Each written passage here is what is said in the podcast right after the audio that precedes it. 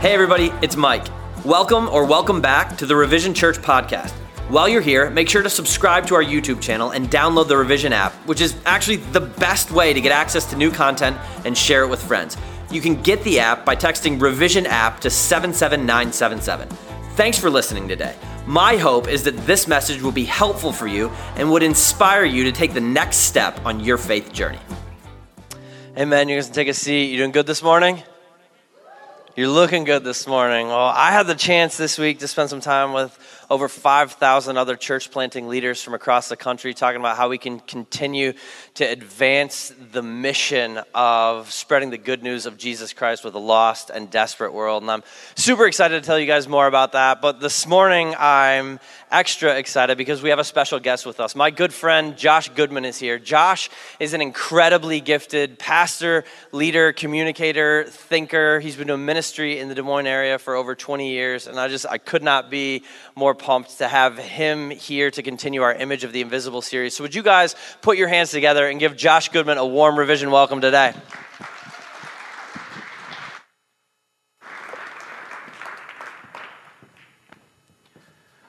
All right, good morning. Uh, a couple things before we get into the meat of our message. First of all, I'm just incredibly blessed to be here this morning. So thankful to Mike for the invitation to come uh, and fill in for him. Uh, I've been in, uh, really very blessed by his friendship over the past four plus years. Uh, we've had many, many lunches, breakfasts, uh, talking about serious things, many text exchanges, talking about our deep existential frustrations with the Hawkeyes uh, football team during the fall, basketball team presently. Uh, but we just, and also the Bears, and we share every team, uh, which isn't a good thing uh, because misery does love company in this case. But incredibly excited to be here. If, uh, you know, this is your church, you are very, very blessed to have Mike as your pastor, not just because uh, he is a gifted communicator uh, or because he has really a flawless beard um, that I'm very envious of but because of his heart, I can't tell you how many times in the past four years that we've sat across a table from each other discussing various issues regarding ministry or the state of Christianity across the globe. And I've been able to share some stories with him, either from things that I knew firsthand or that friends were experiencing all over the world. Most of these stories were stories of uh, you know, radical healings or of multiple, many people coming to the gospel or the transformation of different communities through uh, you know, the message of Jesus Christ. And there's not been a single time where I've shared a story with Mike uh, that he hasn't gotten tears in his eyes. And I'll tell you, that's something that's not common. Uh, I don't like saying that necessarily, but it isn't. And so, if this is your church, uh, yeah, stay here and listen to what Mike has to say because he has an incredible heart uh, for ministry and for the gospel of Jesus. And I don't know if you knew this or not, but Mike and I also uh, are related. So, my wife's grandmother and Mike's grandmother were sisters. Uh, and so, the way that I figure it, that makes us basically brothers, uh, as close as I can tell. And so, uh, yeah, we have that, that family uh, relation. So that's the first thing, just blessed to be here. The second thing, I want to acknowledge before I dive into this message uh, that most of you probably showed up here this morning and with some, and are here right now with some level of disappointment. Why? Number one, you chose not to go away for spring break. And that created some disappointment naturally. Then, yesterday happened. And you're like, why? Why did we not go away for spring break? And then, on top of all that, you've lost an hour of sleep. And if you have young children, I remember these days, it's not pleasant. Uh, I'm almost 45. It takes me a full week to adjust uh, to this. So you showed up here, an hour less of sleep. All that happens. Then you show up to church, and Mike's not preaching. And so I acknowledge that disappointment. But I am truly excited to be here, and I hope uh, that you are encouraged and challenged and stirred up and drawn out by what I have to share this morning as I continue on uh, in this series in Colossians that you guys are going through called The Image of the Invisible. So I want to read the text that we're going to be using for this morning. I'm going to read through it, then we're going to put it aside for a while, and we'll bring it back around near the end. So let's go ahead and look at Colossians 3, verses 1 through 3. I'll be reading this morning from the New International Version, and I believe that'll be on the screen for you as well. This is Paul writing to the church in Colossae, and he says, Since then you have been raised with Christ.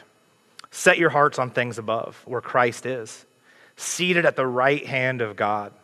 Set your mind on things above, not on earthly things, for you died. Keep that in the back of your head.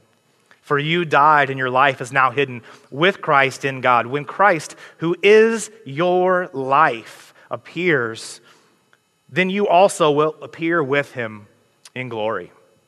So, the summer just before my 16th birthday, I was really looking forward to two things. Number one, getting my license like every 16 year old was back then when I was in high school. And number two, hopefully having my own car. Now, I had not done anything even remotely responsible, like save any money at all for a car from my jobs. I had spent every single cent that I had. Uh, but I was still hoping against hope in many ways that come my 16th birthday, I would get my very own car. And I say I was hoping against hope because I grew up in a single parent household where we did not have a lot of money. And there was no reason at all for me to think that I would be able to get a car, but yet still I pestered my mom uh, as teenagers tend to do, about getting me a car, and I was hoping, but she had not mentioned anything to me about it. There was no promise, there were no promises, there were not even any possibilities. She was very tight lipped on this idea, and I was just hoping that it would magically show up. So, come my 16th birthday, I go to the DOT and I get my license, and then when I get home, my mom tells me, Hey, I have a surprise for you. And she shows me and gives me my first car. Now, I went to a school where most everybody was wealthy. And most every kid at 16 got cars, and a lot of them got brand new cars. Or they got cars that had been their parents' cars that were three, four years old. So they're driving around in, you know, still new ish model, right? Like BMWs, Lexus, some Mercedes, some nicer Toyotas, all this different kind of stuff. I had a friend who got a brand new black sports car, like for his 16th birthday. So I didn't expect that. I just wanted something. And what I got was mind blowing. It was amazing. It was a 1976 Chevy Nova.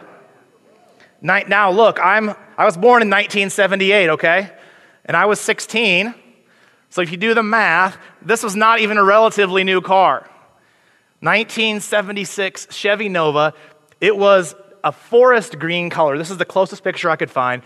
It was a much darker green color. But other than that, you are looking at the car that I got when I was 16. So as soon as I got this car, I found out, I still don't know to this day how my mom did it. I know she paid $500 for it, which you're like, oh, that was a long time ago. That was still not a lot of money for a car, even that long ago, for the record. But she somehow cobbled together $500 and got me this car.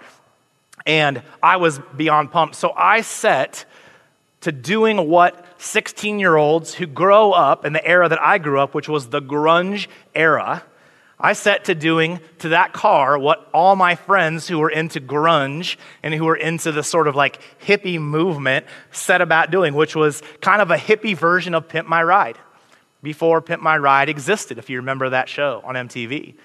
So I went right to the mall and I went to this hippie store called Conscious Cotton and I bought a whole bunch of stuff. I bought an incense burner and some incense. Why? Yeah, to light in the car to make the car smell good. Don't do anybody. I have a son who's almost 15. He's not going to do that.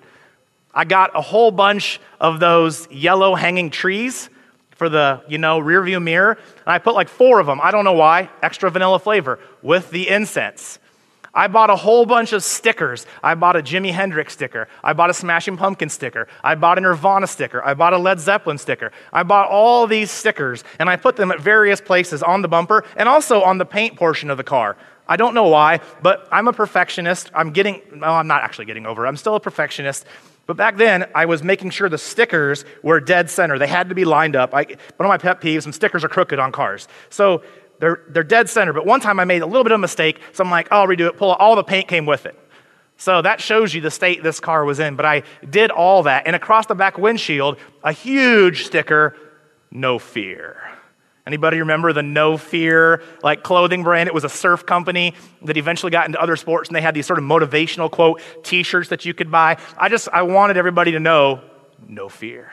No fear. So I did that and I got You know, it had like an old AM radio. So I went to this place back in the day that's uh, kind of like a, like a Best Buy, but it wasn't Best Buy. And I had them put in the newest model, Pioneer cassette deck that they possibly had.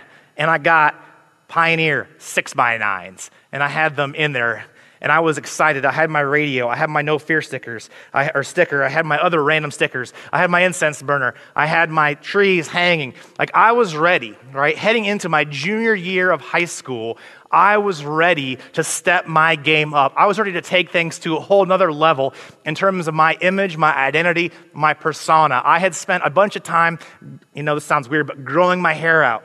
I had long hair, like down to here you know, and I was going for, if anybody remembers this show, My So Called Life, I was going for that Jared Leto, Jordan Catalano, like look, you know, parted down the center, long hair. I had my Grateful Dead tie dyes that was really popular back then. They've made their way back. Uh, I had all this image. I had my hemp net rope necklaces. You know, I'm going for this. My plan was I'm going to show up and I'm going to take over this campus. Like, I know that I've not necessarily had the best luck my freshman and sophomore years with, with the ladies, but things are about to change.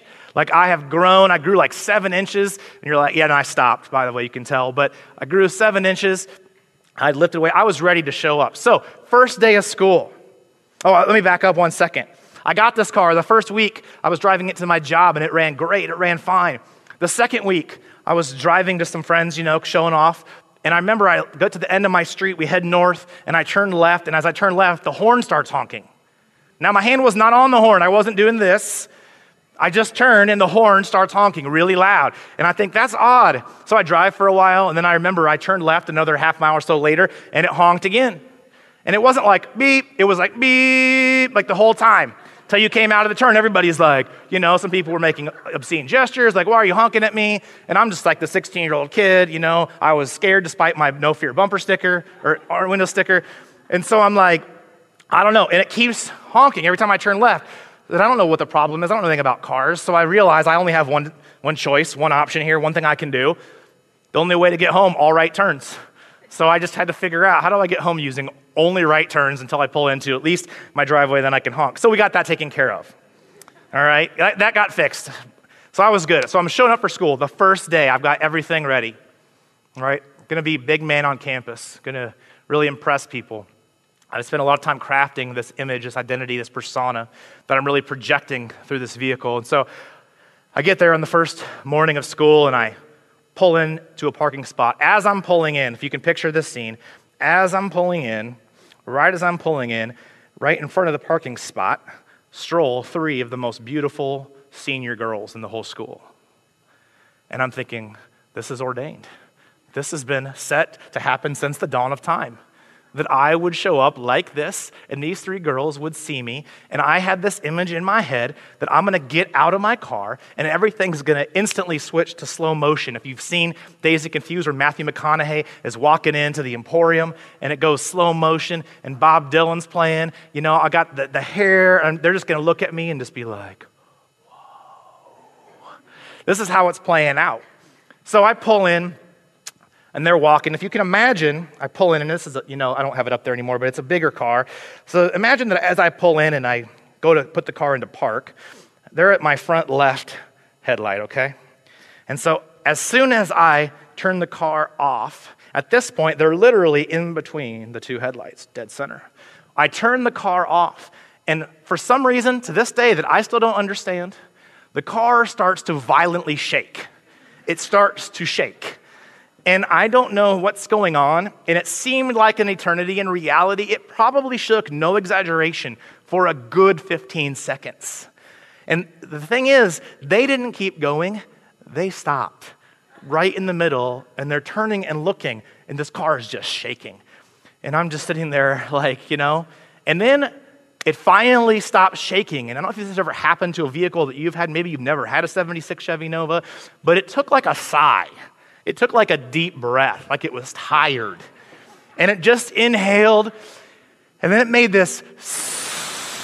And as it made that sound simultaneously, tons of smoke starts pouring out from under the hood, literally right on to these senior girls. So I did what any 16 year old boy would do. I acted like I had dropped something down in the passenger side floor well, and I just went down there and kind of like stayed there. Okay? So, I spent all this time, energy, attention, money to project this image, to curate this identity, and in a matter of 15 to 20 to 30 seconds, it literally and metaphorically went up in smoke. I felt like my image, the image I worked so hard to curate and cultivate, was ruined. Now, the reality is, I never had that image or that identity in the first place. I was hoping for it. I had an identity and an image back then. It just wasn't the one that I probably thought that I had or that I hoped that I had. So here's the first truth of this morning. We're going to have a lot of these, and there's going to be some big, big, uh, deep stuff that's going to be on the screen. So if you're somebody that takes pictures with your phone, feel free to do that. It won't bother me. There's also some a notes section in the bulletins you may have received. But here's our first truth for this morning. Besides your image of God, so besides what you think about God, which is a whole other sermon, the most important thing in your life is what you believe about yourself, your identity, if you will. We'll use identity as that working term for this morning most important thing. So the question is if someone were to ask you right now, put you on the spot and say, Who are you? Who are you? What would your answer be? Who are you? How would you respond? What would you say? What things would you use to describe yourself? How would you want people to know you? If somebody's meeting you for the first time, what things would you want them to know about you that you feel create a capsule, right? Or at least some sort of succinct summary of who you are? Who are you? This question is the question of our age.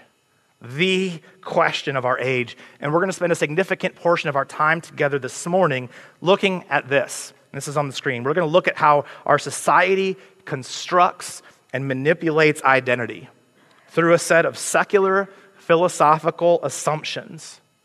And we're going to look at how those underlying assumptions, which are deeply, deeply insidious in nature, have come to inform our individual identities, even those of us who are Jesus followers. This is not out there somewhere. This has permeated and infiltrated the church. And we're going to look at this stuff in depth. Now, let me be clear before we go there. There's no way I can cover all I want to cover in the next 30 minutes. In fact, I'll barely be scratching the surface. What I want you to do, what I encourage you to do, would be to discuss these things if you go out to lunch after this with people here from Revision to discuss them, if you have a home group that meets throughout the week to discuss these things, to discuss something that I mentioned today, to talk with friends about them, whatever it is, if you just take this 30 minutes and think you're going to get enough and understand it deeply, it's not going to happen. So follow up some way about this kind of stuff. So, as I said, who are you is the question of our age. Here's another truth our culture is completely obsessed with creating and curating identities. And this obsession has seeped so deeply into our modern psyches that certain phrases and concepts have been embraced as universal truths and added to the canon of our modern vernacular without a second thought. In other words, because of how our culture is, there are certain things that are said, that are repeated ad nauseum, that now we take for granted we believe they're sort of self evident truths, and it would be difficult for most people to argue against them because we don't really understand what they mean, what they're saying. So we kind of just assimilate them into ourselves and we operate from that place. Oftentimes, we don't even know it. So, what do I mean? Let me be specific. Think about it this way here's, here's a phrase that is seeped so deeply into our modern psyches that we take for granted as somehow true, and it's this You do you. You do you. Or what does that actually mean? We'll talk about that here in a second. Love is love would be another equivalent one. What does that actually mean? It's hard to argue, right? Who's going to argue against love is love? It sounds so great, but what does it actually mean when you start to drill down past the surface level and you start to look at the sort of philosophical, theological underpinnings, right? The worldview that would say that sort of thing. What does it actually mean? You do you. There are a million variations on that idea that we are absolutely blasted with every single day through advertising and culture. Many times, that thought is a prevailing thought that's preached from the pulpit in some way self actualization, self fulfillment. You do you, you live your best life. Our culture is obsessed with that. These things are heralded by the masses. What they turn out to be is pseudo intellectual platitudes that sound good, but they have no real meaning. And in fact, they're deeply, deeply empty and harmful when we sort of uh, started to operate from that place. You do you. There's not a person in here who hasn't heard that, right? Or even maybe said it just in jest to somebody. Mark Twain, brilliant, brilliant man, famously said this The worst advice one person can give another person is just be yourself. The worst advice one person can give another person is essentially, you do you. Here's an important question as we sort of unpack this idea. Stick with me because we're going to get into the weeds pretty deeply here, but then I will lead you out of it, I promise, okay? Here's an important question. Let's take you do you. How do you do you? What does you doing you look like? First of all, who is the you? Who is the you that you plan to do? And how do you do you if you don't know who you are? And if you don't know who you are, if you don't know yourself, how do you find yourself? Where do you look? Where do you go to discover who you are so that you can do you and you can live into what we're told is the greatest way of life imaginable, right? Which is you doing you. How do you do that if you don't know? Where do you go? Do you go outward? Do you look out there somewhere towards consumer goods and hobbies and team sports and so called preferences? right? Things that we like. Because the reality is, most of our preferences, if we really start to think about it and if we're honest, most of our preferences are culturally conditioned through what the linguistic philosopher Noam Chomsky calls manufactured consent. Has anybody ever just been wandering along in life and you feel semi content and semi happy with things, and all of a sudden you see an advertisement or you see somebody talking about something that you didn't even know prior to that moment even existed? You didn't even know it was a thing. And all of a sudden, you learn that it's not only a thing, but now you learn that you cannot live without that. And your life is unfulfilled until you have that. And it may be a material good, but it also may be a mindset, a way of life. Right? That's manufactured consent. Suddenly, you've given yourself over to pursuing something that two seconds before you didn't even know you exi- existed, and life was just fine. Do you look outward? How about inward? How about inward? Do we do what all the modern psychologists and self help gurus and the sort of self actualization specialists that have ridiculously popular podcasts, do we do what they tell us to do, which is to just search our heart, to just look deep down inside of us, to look inward and really find out who we are and what makes us tick and to live out of that place? My question would be to you if you've done that, how's that worked out for you? Because I don't know a single person, and this includes myself, who's ever sat down to look inward, really down deep into who they are and their years that have gone by in their life and the way they're living now. And they really look at that stuff and they emerge from that in a better place than when they went in. Usually, you start to look deep and do a deep dive within yourself, you come out depressed. So, where do we look? All right? Is it inward? Is it outward?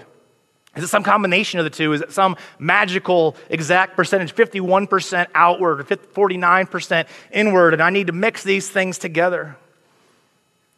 What defines you? I mean, what defines you?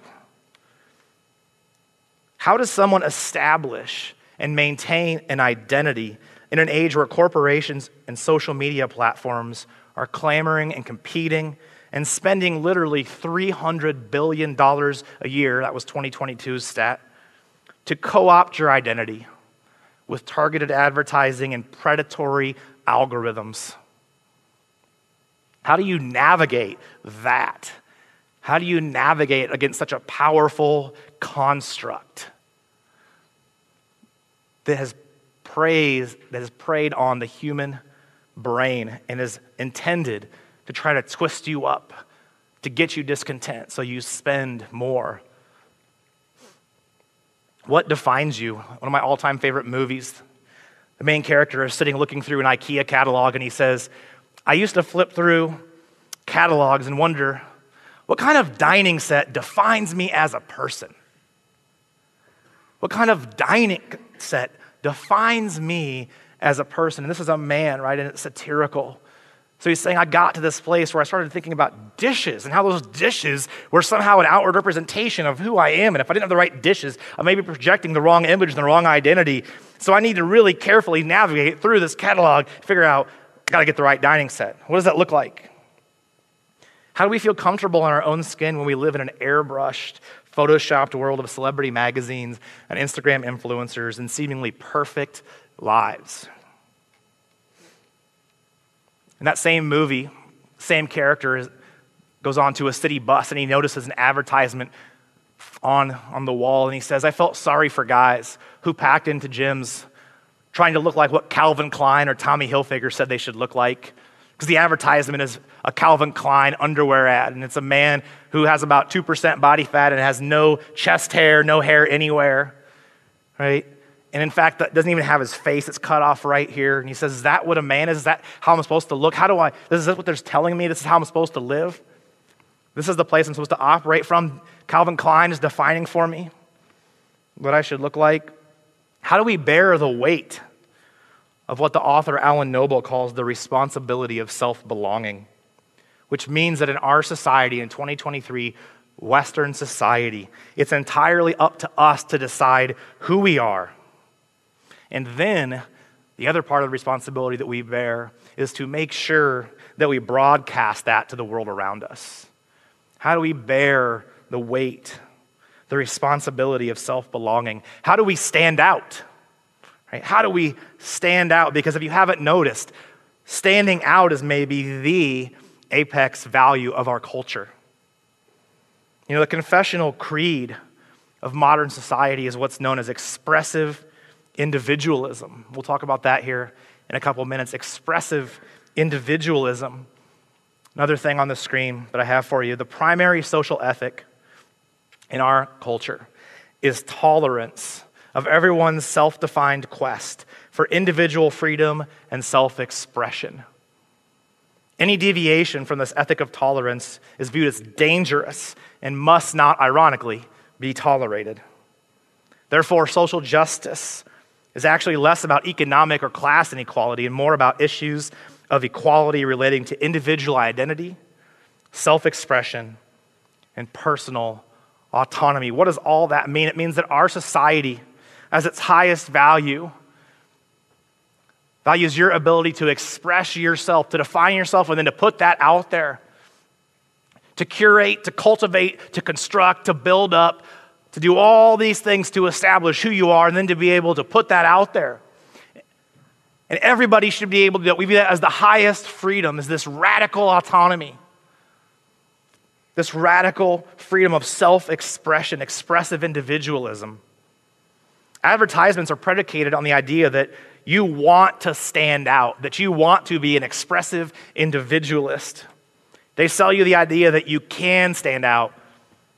And they do this because they work, right? They work because they tap into something deep within the fabric of our collective Western psyches, which is this expressive individualism. It's the air we breathe, this idea that we are individuals. We have to express ourselves and we have to project out to people who we are. And if they don't reflect back to us what we're trying to project, then we're not safe. Then that person needs to be chastised in some way. Because we have a right to say who we are, and how dare somebody say maybe that's not who we actually are? They think differently about us than we think about ourselves. These advertisements, this idea, right, that we can stand out, that we want to stand out, keeps us in this perpetual hamster wheel of consumption. And it's born out of discontent, not so much with what we have, but with who we are. We're always trying to build up more of who we are. We're never quite thin enough. We're never quite pretty enough. We never quite have enough money. We never quite have fill in the blank compared to so and so, compared to such and such, compared to sometimes just an, you know, a really abstract standard that we can't even necessarily name, that we just feel sort of as though, again, it's just the air that we breathe. It's ambient in our society. Here's the truth. We're going to talk about this a little bit I don't want to land on it for too long, but here's the truth. What causes you to stand out in a liberal society is not attempting to stand out.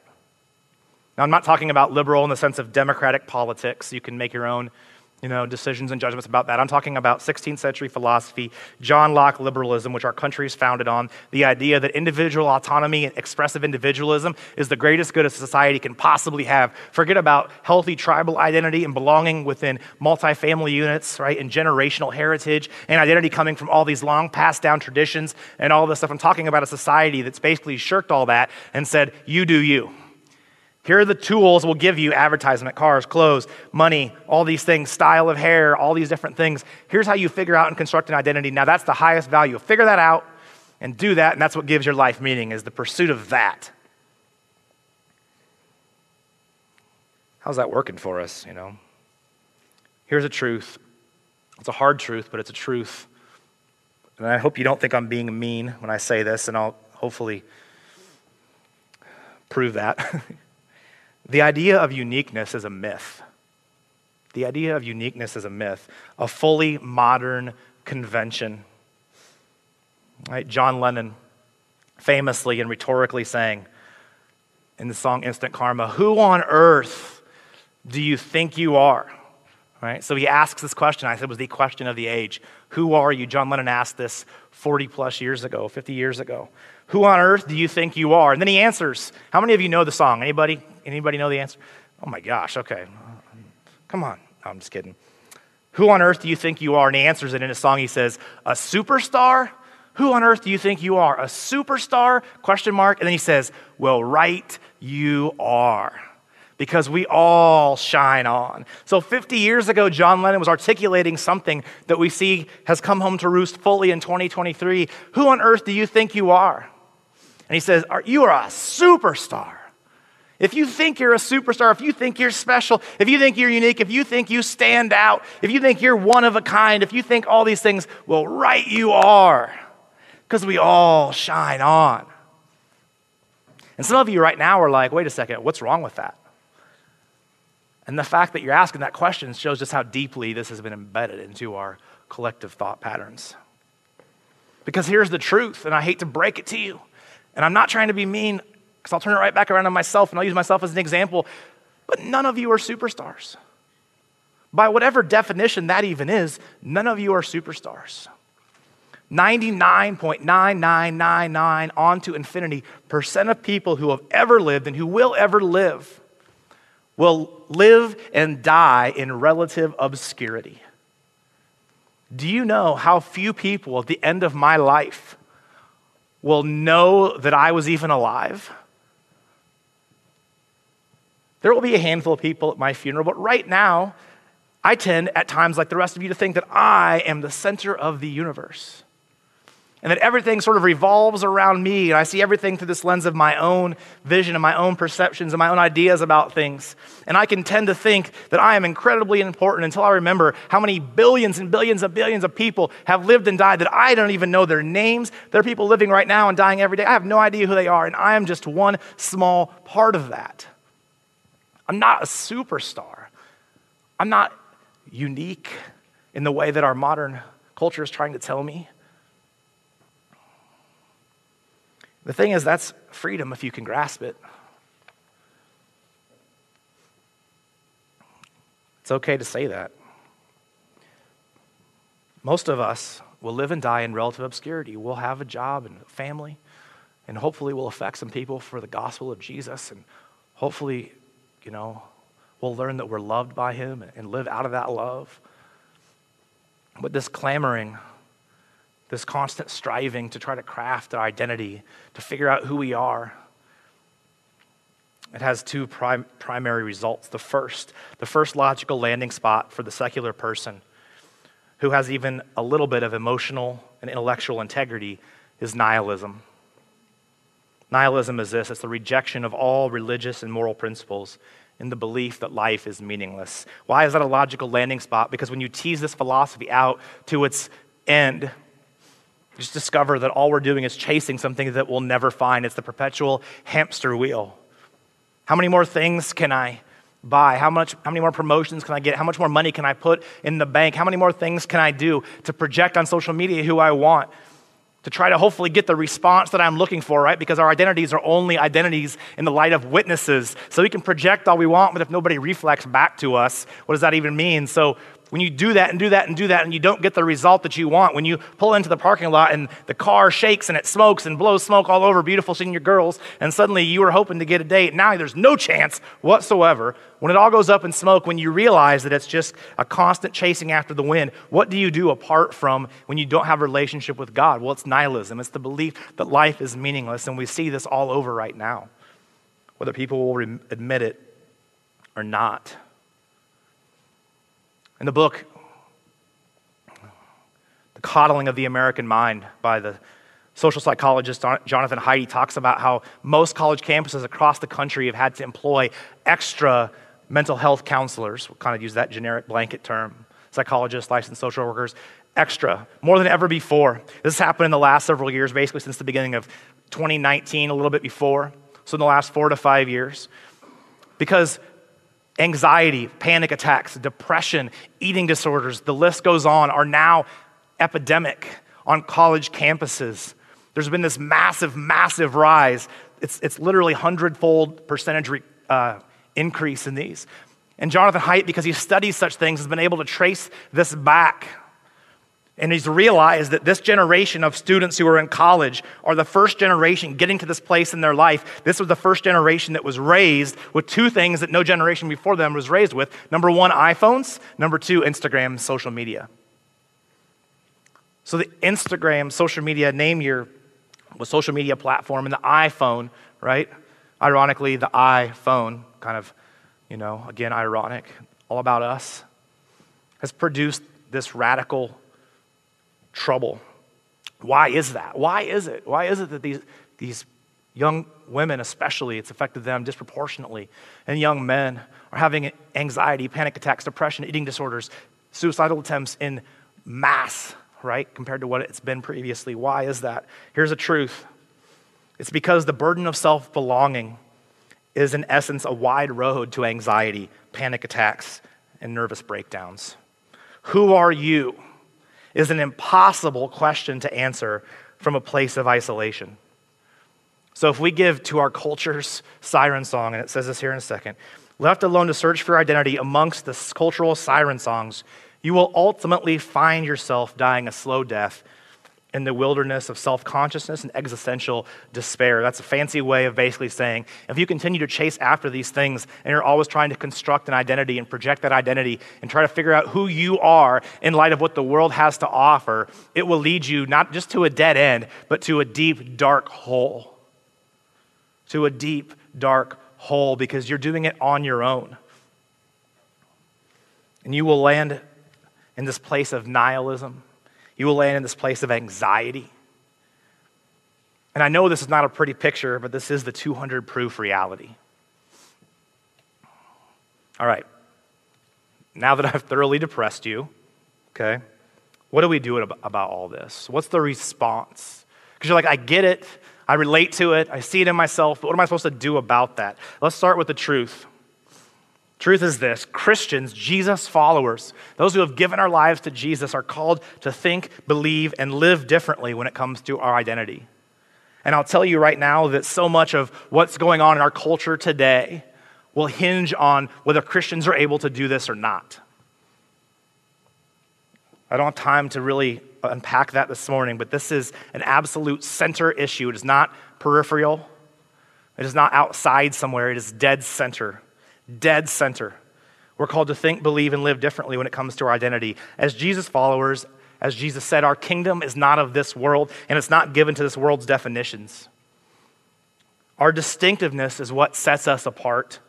If only we'd lean hard into it. Now, let me be clear. When I say our distinctiveness, you're like, wait, didn't you just contradict yourself? Didn't you just say we're not special, we're not unique? I'm not talking about our individual distinctiveness. I'm talking about our collective distinctiveness as the body of Christ as the church, as a church that's called to be holy and set apart, right? As a family, as a whole unit, one body, many parts. If we could lean into that identity, radical change can take place. One of the greatest freedoms we gain from being in Christ is that we don't have to search for our identity any longer. All of the stuff that our culture is chasing after, all the ways that it's trying to draw you in to be able to express yourself, you can leave it all behind because for the Jesus follower, our identity has already been established. We don't have to keep looking for it. It's already been given to us as a gift, so you can leave all that behind you. Who are you? Here's the big truth. Who are you? Question I asked earlier. Put simply, you are God's. You are God's. Not little g like you're God's, like you're superstars. You are God's possessive, plural. Your identity is based on God's perfect will, not your own subjective, uncertain will. Thank God for that, right? All your efforts to craft a perfect, marketable image add nothing to your personhood. And that should not be cause for sadness, that should be cause for rejoicing that you don't have to bear that burden anymore. The Anglican theologian Rowan Williams captures a Christian understanding of identity so well when he says this, and it's a lot, but just listen the best you can. You have an identity, not because you invented one or because you have a little core of selfhood that's unchanged, but because you have a witness of who you are. You have somebody who said to you who you are. Happens to be God.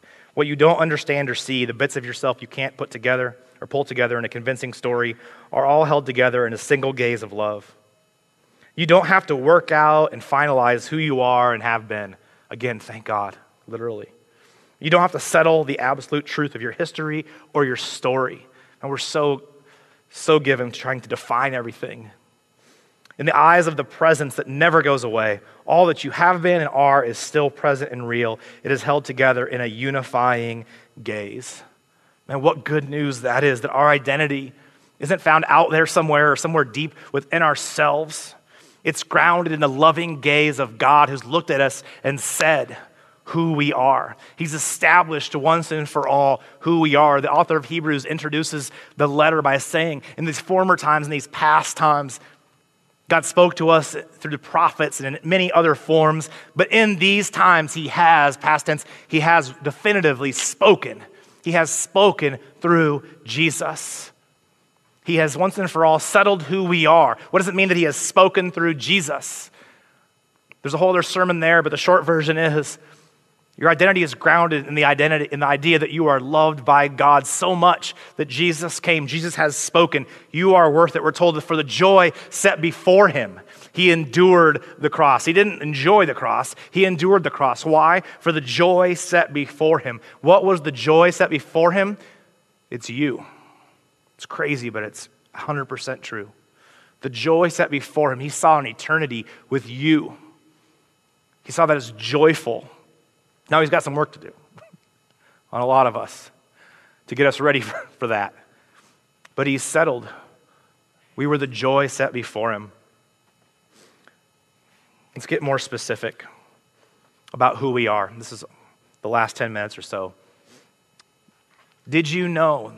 Did you know? Do you know, not in the intellectual sense, maybe you don't know there, so let me help you with that step today, but did you know in your heart do you operate out of the place of knowing that you are a walking, talking, breathing house of the Trinitarian Creator God?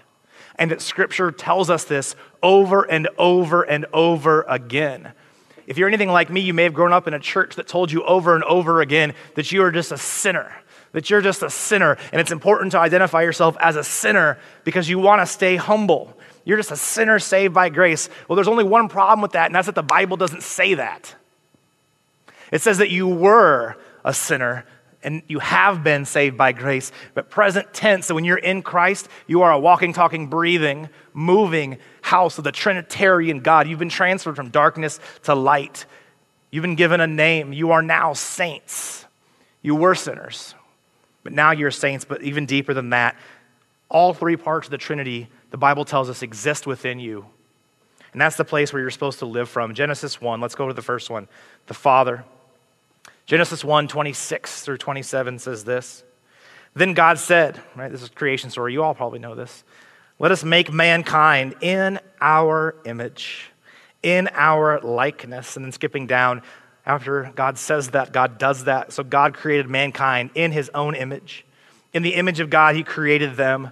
Male and female, he created them. This is what's known theologically as the imago Dei. It's the image of God. It's that at the foundations of the world, when we were formed, you're formed in the very image of God, the image of the Trinitarian Creator God, the image of the Father. You have that in you no matter who you are, what you've done, what you're doing now, how you showed up here this morning, anything you think about yourself, no matter what that truth is, you are created in the image of God.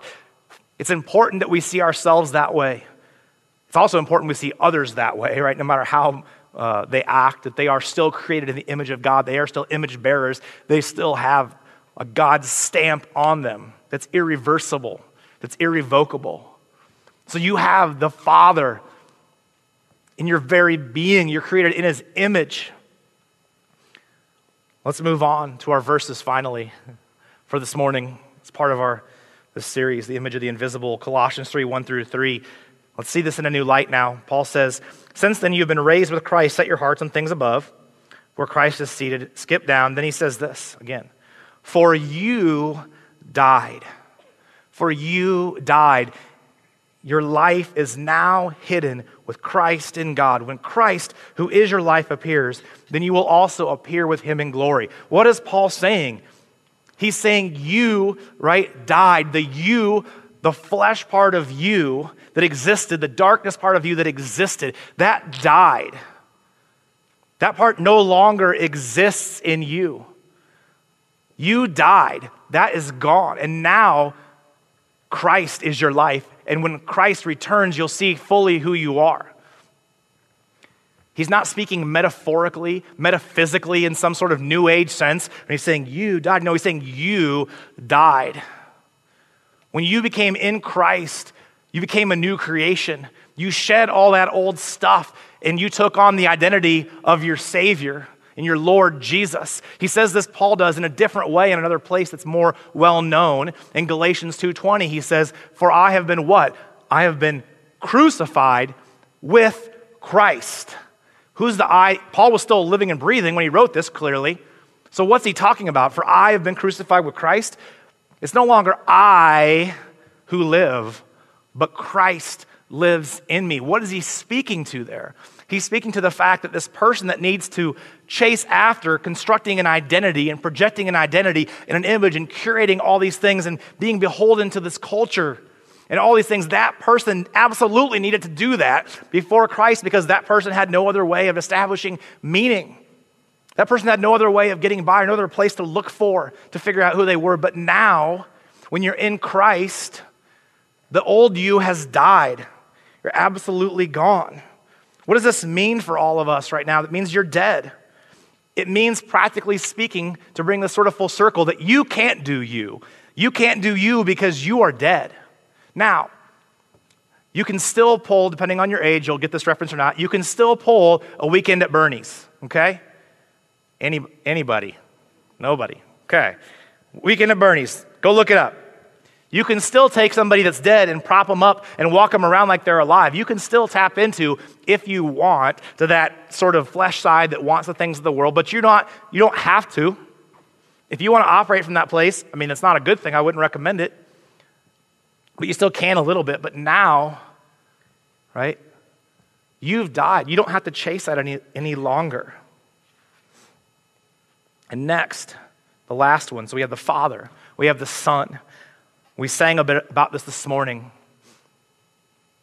From Romans 8, Paul writes this You, however, are not in the realm of the flesh, but are in the realm of the Spirit. So he says what I just said, which is you don't have to be given to that old man anymore, that old woman. That person's gone and dead. You could leave him behind.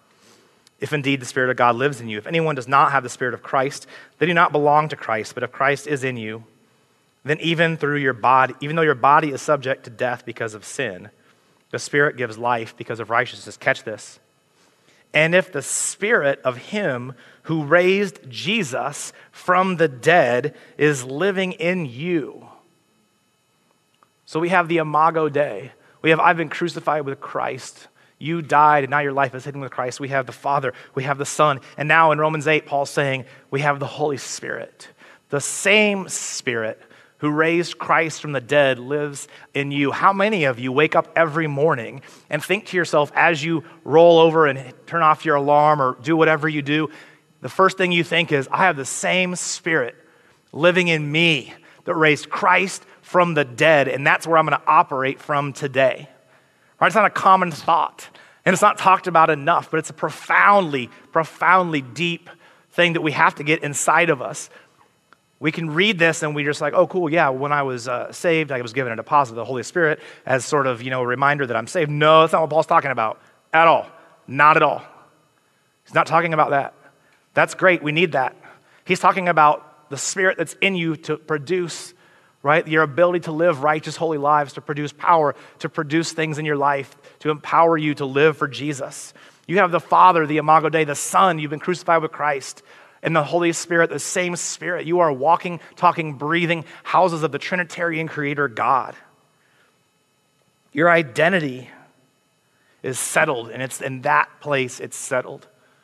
Let me go ahead and invite Jeremy and the worship team to come up as I get ready to close. The question is you're like, great, I hear you. Our society wants us to, you know, figure out who we are. You're saying God's already settled who we are, but what does it look like for me practically? How do I how do I internalize that? How do I make that manifest in my life in ways that I'm not currently doing? First, let me acknowledge that the responsibility of self belonging, as I said earlier, is absolutely the air we breathe. So, no matter how much you grasp of what I'm saying this morning, you and I will continue to doubt our identities. We'll continue to question who we are and who we ought to be and how we might get there. Advertisements will continue to cultivate our insecurities, right? People will continue to tell us that we need to figure out who we are. Social media platforms will continue to pressure us into anxious self expression.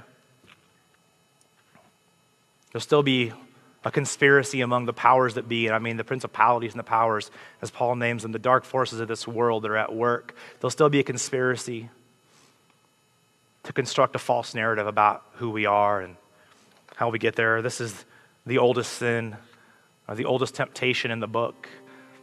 Jesus in the wilderness. If you are the Son of God, prove it.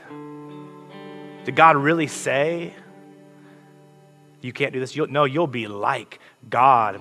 When Satan tempts Eve, what is he talking to? Issues of identity. You'll be, you'll be different.